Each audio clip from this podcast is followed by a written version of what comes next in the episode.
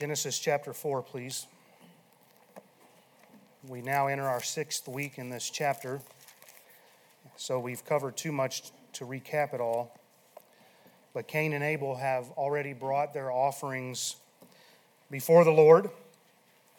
God had respect unto Abel and his offering. God had not respect unto Cain and his offering.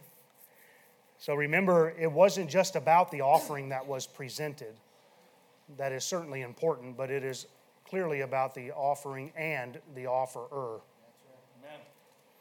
Abel came in faith through blood, Cain did not. And in God's holy nature, in God's holy requirements, he had to reject Cain and his offering. Because there's only one way to God, and that's through faith in the blood of the sinless Lamb of God. Well, Cain becomes very wroth. And he kills his brother Abel and we saw from 1 John 3:12 that Cain killed his brother because his brother was righteous. This is the first martyr. Keep in mind we're only in generation 2 of mankind. And the first generation only had two perfect people till they sinned. You say, why is that significant? It's significant because we are told today that man is inherently good. Just read your Bible. Man is inherently evil. We're two generations in. We're the second generation in, and we're already seeing murder simply because somebody was righteous. Society goes downhill in a hurry when God is rejected. Last week in verse 10, we considered the cry of blood. God told Cain, Thy brother's blood crieth unto me from the ground. And God heard his cry for vengeance. But then we contrasted that with the blood of Christ, who speaks of better things than Abel. Under the new covenant, God said, Your sins and iniquities will I remember no more. Christ's blood cries out for mercy and grace and pardon and forgiveness. And so in Hebrews 12 25, we saw, See that ye refuse not him that speaketh, for if they escape not who refused him that spake on earth, much more shall not we escape if we turn away from him that speaketh from heaven. And the writer of Hebrews is warning us don't turn your ears from the cry of Christ's blood because he is your only hope. How shall we escape if we neglect so great salvation? There is no other way. Some through the waters, some through the flood, some through the fire but all through the blood. Whoop.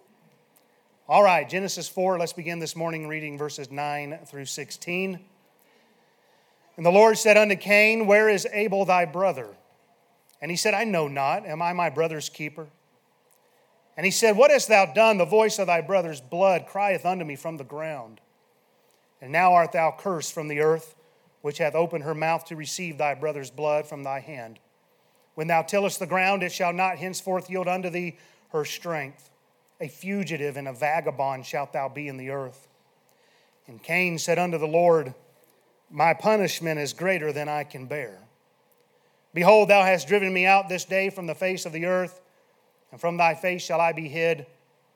And I shall be a fugitive and a vagabond in the earth, and it shall come to pass that every one that findeth me shall slay me. The Lord said unto him, Therefore, whosoever slayeth Cain, vengeance shall be taken on him sevenfold. The Lord set a mark upon Cain, lest any finding him should kill him. And Cain went out from the presence of the Lord and dwelt in the land of Nod on the east of Eden. So we pick this account back up with Cain receiving his punishment. We've said it before, you know the saying, I think it's even in the teen room. You can choose your sin, but you cannot choose your consequences. Amen. Sobering thought. Jeremiah 32 19 says, For thine eyes are open upon all the ways of the sons of men, to give everyone according to his ways and according to the fruit of his doings. We see here God is now cursing Cain, and, and notice the phrase from the earth. God told Adam in his sin, Cursed is the ground for thy sake, and sorrow shalt thou eat of it all the days of thy life. Thorns also and thistles shall it bring forth to thee. So, in the process of producing food, we know from the curse in Genesis 3, we have to battle weeds and such. Amen. You can come look at our little thing we try to call a garden, and uh, you'll see exactly what I mean. But even so, God created the earth to produce. When the ground is tilled over and the soil is prepared and the seed is placed into good ground, it will bring forth fruit. Keep the rocks out, deal with the thorns, the thistles, the weeds. And Jesus said it would bring forth some 30 fold, some 60, some 100 fold. I got curious. With one apple, there are typically five to eight seeds in, in an apple. An average apple tree in a yard will produce 80 to 150 apples per year. From that one tree, there are anywhere from 400 to 1,200 seeds produced every year. That's pretty good return. From one sunflower seed planted, an average sunflower head will yield another 1,000 to 2,000 seeds. And I'll eat way more than that in a year. I phoned in a friend on this one but the Carters will have to correct whatever I get wrong here. I tried to get some clarification because I love strawberries and the seeds are on the outside, and I got to think there's a lot of seeds on a strawberry. From one strawberry, there's an average of 200 seeds, and I guess some of the bigger varieties can be like 600 seeds. One plant that keeps producing throughout a season will produce 40 to 70 strawberries, which means anywhere from 8,000 to 14,000 seeds. Wow. God made it to produce. And yet he looks at Cain and he says in verse 12, When thou tillest the ground, it shall not henceforth yield unto thee her strength. Cain can forget about ever having a great harvest again. The ground would now only produce very meager, very scarce uh, harvest for him. I, I don't even know how this is possible, but God is able. It's, it's strange to think that if Cain lived in Box Elder and he didn't have a good harvest, he moved to New Underwood, didn't have a good harvest, but somebody else behind him did. That's just the way God can do things. You say, well, that seems a little weird. Well, I know this. The Bible says before Sodom and Gomorrah was destroyed, it was well watered. And even today, it's, it's dry as can be. And so, if God can curse a land, he can curse wherever Cain ends up. And so, here we see he's not going to be able to yield the fullness of the ground. So the ground had already been cursed because of Adam's sin. And now Cain is cursed from the earth. Not in the earth, he's cursed from the earth. The earth had received the blood of Abel, his blood cried out from the earth, and now God says, You're cursed from the earth. He rebelled against God with the fruit of the ground, and now God says, You're not going to get a whole lot of fruit from the ground. Keep in mind, man, listen, Cain here, he's, he's double cursed, if you will. The ground's already cursed. Now, he's cursed when he tries to grow something. Keep in mind from verse 2 that Cain was a tiller of the ground. This was his life. God says it ain't going to work for you no more. Does God have a way or what? The lack of a bountiful harvest year after year, it was going to be a continual reminder to Cain that he killed his righteous brother and shed his blood and that the ground that he's hoping to receive from opened up to receive that blood. Well, the curse continues with God saying, A fugitive and a vagabond shalt thou be in the earth. We think of a fugitive as one who's trying to avoid the law. And that's not the meaning here, but it is similar in that this, this means somebody who is always on the move. Noah Webster's 1828 dictionary describes a fugitive as one who is volatile and unstable. A vagabond is akin to being a fugitive, and it is one who has no settled dwelling place. They float about without any sense of direction as a, as a vagrant, which used to be illegal in this country. But when I drew, drove through Austin, Texas, I can tell that it is no longer illegal. Same for San Francisco. We could go down the line. Rapid City. This means Cain is now cursed to wander to and fro throughout the earth. Not very good for a farmer. Psalm 109, verse 10 says of the wicked, Let his children be continually vagabonds and beg. let them seek their bread also out of their desolate places. So Cain is not only cursed from the earth, but he is now cursed in the earth. Obviously, a curse is the opposite of a blessing. Amen. That's what you pay me for, to give you that deep meaning of the Word of God. And, and so it's the opposite of a blessing. But what Cain has done here, without repenting, refusing to get his heart right, he has forfeited his right to God's blessings. There'll be no great harvest, and there'll be no resting place. We use sayings like, There's no place like home. Home is where the heart is. Home, sweet home. But Cain won't have any place to call home. He'll always be homesick, always wandering upon the earth, always a fugitive and a vagabond. And when you think about it, these guys were living like 900 years, that's a lot of curse. Amen. He's cursed to live in exile. He's an outcast from his homeland and his kindred. There'll be no peace found in his life. And listen to me now this is what people are like who live their life apart from God. There's no peace, there's no rest.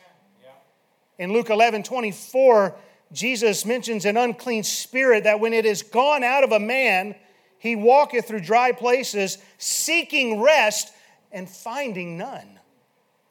You contrast that with Hebrews 4 9. What does the Bible say? There remaineth therefore a rest to the people of God. In our mind, we see this situation and what Cain has done, and we think he deserves immediate death.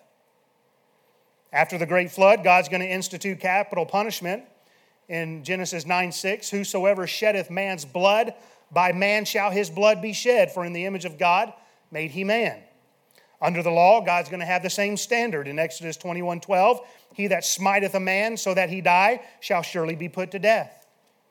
In the New Testament, um, in Romans 13, Paul writes that we are to be subject to the higher powers because they are ordained of God, and he even calls them the ministers of God.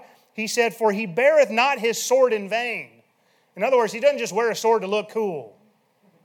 For he is the minister of God. Why? A revenger to execute wrath upon him that doeth evil. Now, that's what government's supposed to do. Don't get me started there this morning. Clearly, God is pro capital punishment. Amen.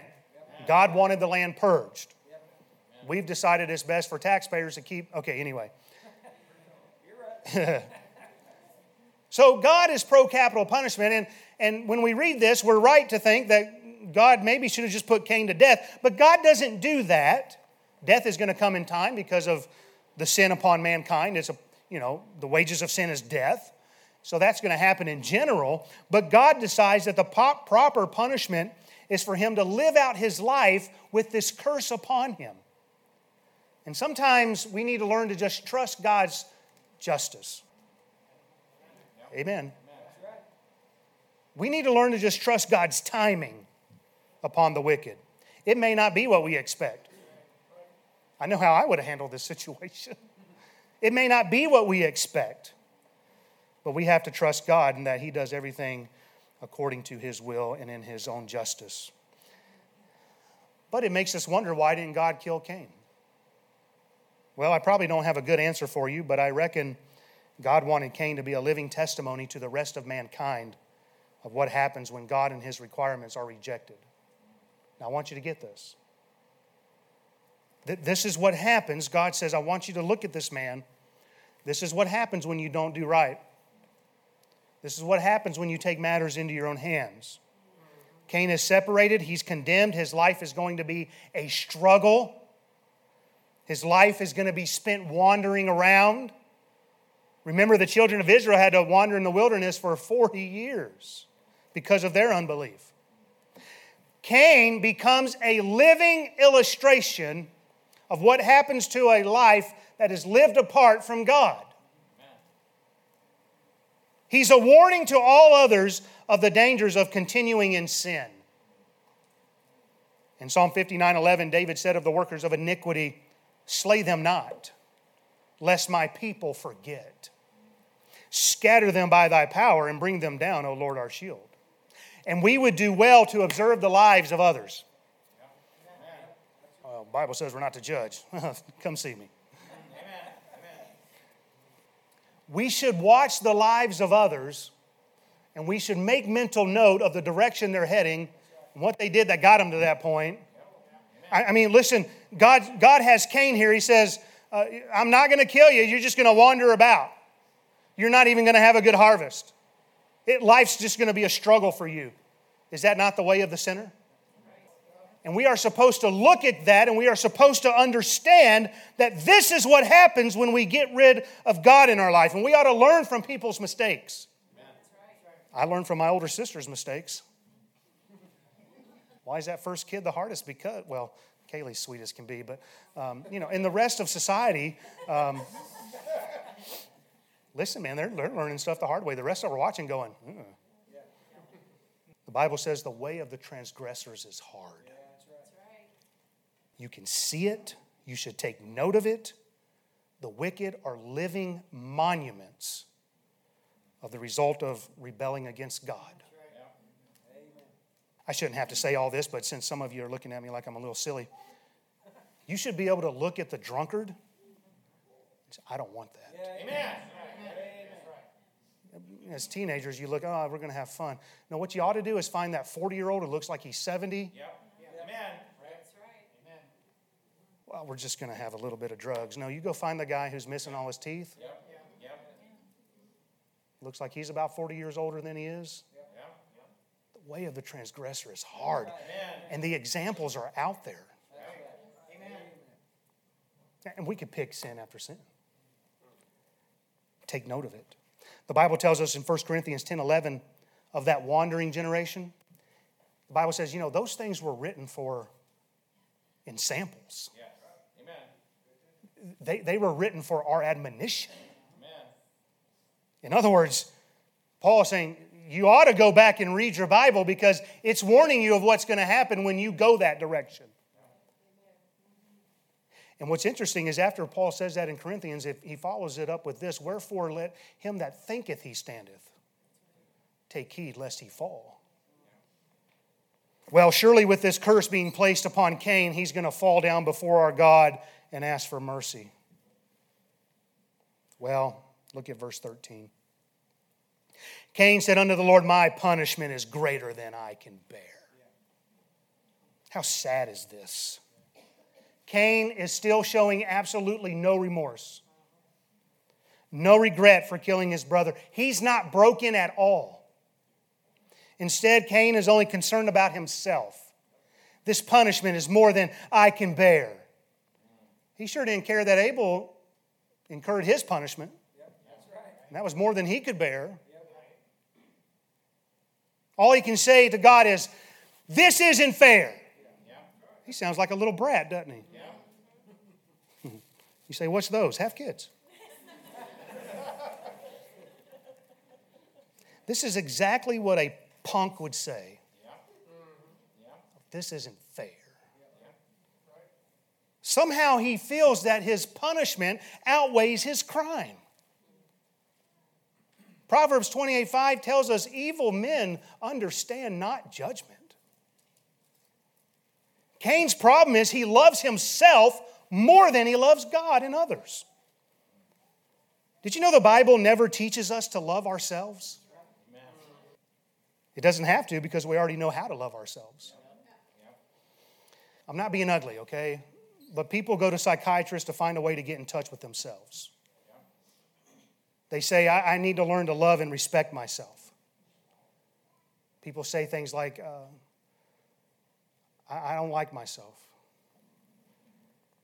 I, I hate myself because I'm a failure. Well, if you really hated yourself, you'd be excited that you're a failure. Stay with me. uh, maybe everybody's going to psychiatrists this morning to find out if they love themselves, but um, l- listen, the idea of, of learning self love, it's a myth we already love ourselves. Amen. The fact is, we have no problem with it. We know how to please our flesh. We don't need to be taught how to love ourselves. The problem is taking the love that we have for ourselves and extending it to others. That's why Jesus had to say, Love thy neighbor as thyself. Paul wrote, Husbands ought to love their wives as they love their own bodies. For no man, yet, no man ever yet hated his own flesh, but nourisheth it and cherisheth it. Cain has no problem loving himself. All he is concerned with is himself. My punishment. It's greater than I can bear. Somebody said the middle letter in pride is I. The middle letter in sin is I. Cain makes this all about him. He isn't repentant about murdering Abel, his brother. He isn't concerned with how his parents feel in losing one of their sons. And in fact, they're going to lose two of their sons if you think about it, because now Cain's going to be an outcast. He's not concerned with any of that. He's more concerned about the consequences. All he cares about is how hard life is going to be now. You know, the problem with a lot is they're more concerned about the consequences of getting caught than they are of their own sinfulness before God. I was that way as a kid. People engaged in fornication and adultery, they're more concerned about getting caught than they are of their sin.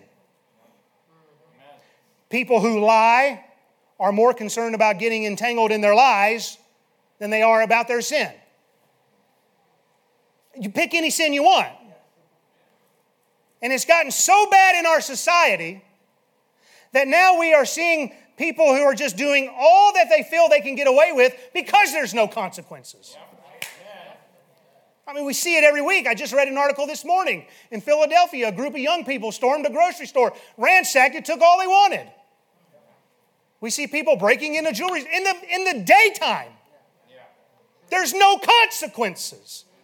And so people are sitting there going, I don't have to fear, I don't have to worry about it. I can do whatever I want to do and I can get away with it.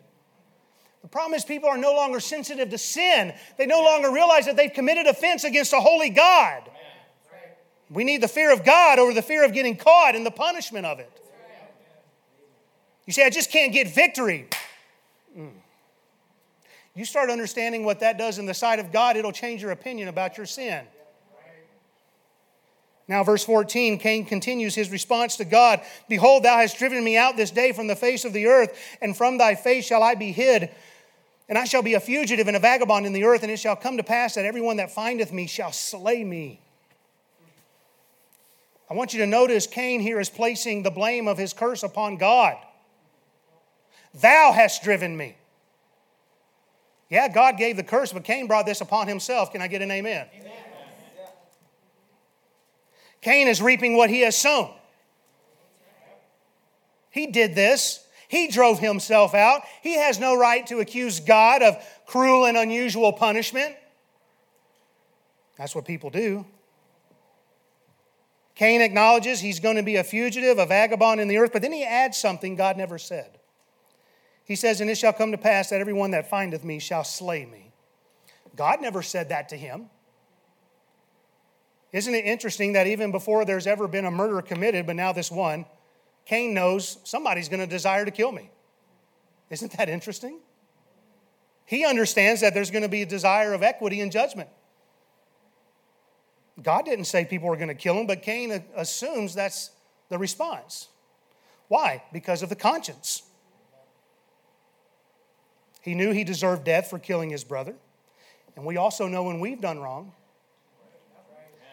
and we know that we deserve to be punished for our wrongdoing. But instead of death,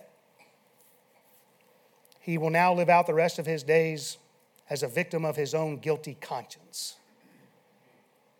Every time he gathers little from the ground, maybe he would hear the cry of his brother. Every time he wanders around, he would think of the blood of his brother. Matthew Henry wrote this there is not a more restless fugitive upon the earth than he that is continually pursued by his own guilt. A guilty conscience will either drive you to God or away from God.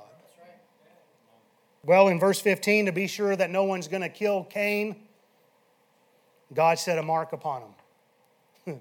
I've read some goofy stuff on this. The goofiest to me was that he put a horn out of his forehead. Whatever. Um, There's a lot of goofy theories. He, he puts a mark on him lest any finding him should kill him. Perhaps it was just to curtail killing in the earth. Perhaps, as I said earlier, God intended Cain to be a living example to others. Perhaps it's a reminder that vengeance belongs to God. Perhaps this was the mercy and long suffering of God to allow Cain an opportunity to repent. But if anyone killed Cain, God said, I'll, I'll deal with it. And I'll deal with it sevenfold. In other words, you think what Cain got is bad, you wait till somebody kills Cain, it's going to be seven times worse. So naturally, many have wondered what was this mark? Well, the word for mark means a sign or a token. When this Hebrew word is first used in Genesis 1:14 it's translated as signs. The third time it's used in Genesis 9:12 is translated as token. So, because of that, some have speculated that God gave Cain a sign, a token to convince him that no one was going to kill him. Others believe it was an actual mark upon him. You can try to figure it out all you want, the Bible never says. This is one of those places where when the Bible is silent, we ought to be too. Now, there's one last thought I want to try and bring out from this text. In verse 14, Cain added something else to God's curse when he said, And from thy face shall I be hid. God never said that. God never said that he would be hidden from him.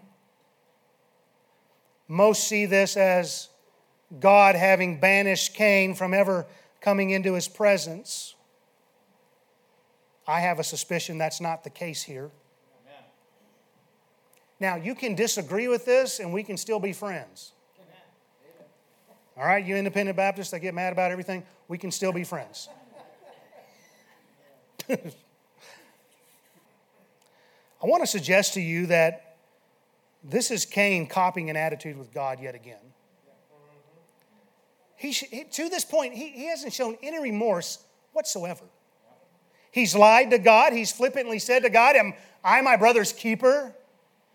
And as of now, I think what Cain might be saying here is, is with a disgruntled attitude, without any regret at all, with a hardened heart. From thy presence shall I be hid. My punishment, it's greater than I can bear. This isn't fair. You've driven me out this day from the face of the earth, and you know what? From thy face shall I be hid. In other words, God, I don't want anything to do with you.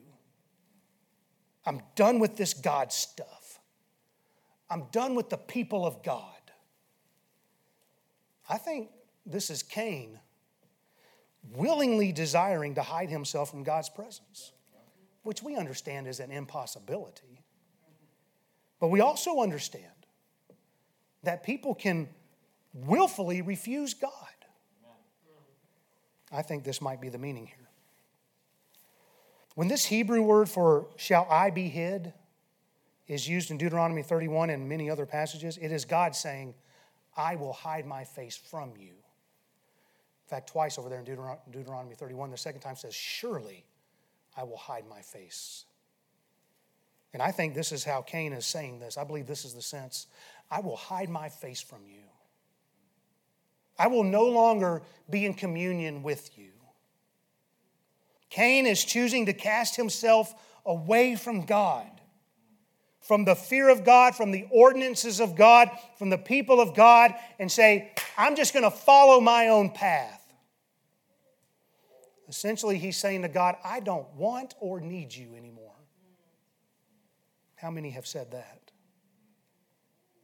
And sure enough, maybe the saddest part of this chapter, verse 16, begins with, And Cain went out from the presence of the Lord. Interesting because when God dealt with Adam and Eve in chapter 3, he had to send them from the Garden of Eden. We're told that he had to drive them out. They wanted to be there. God doesn't have to do that with Cain. Rather, Cain arrogantly walks away from God on his own accord and enters his life of exile and wandering. We see that Cain dwells in the land of Nod. Some pronounce it Node, but Nod sounds better because it rhymes with God.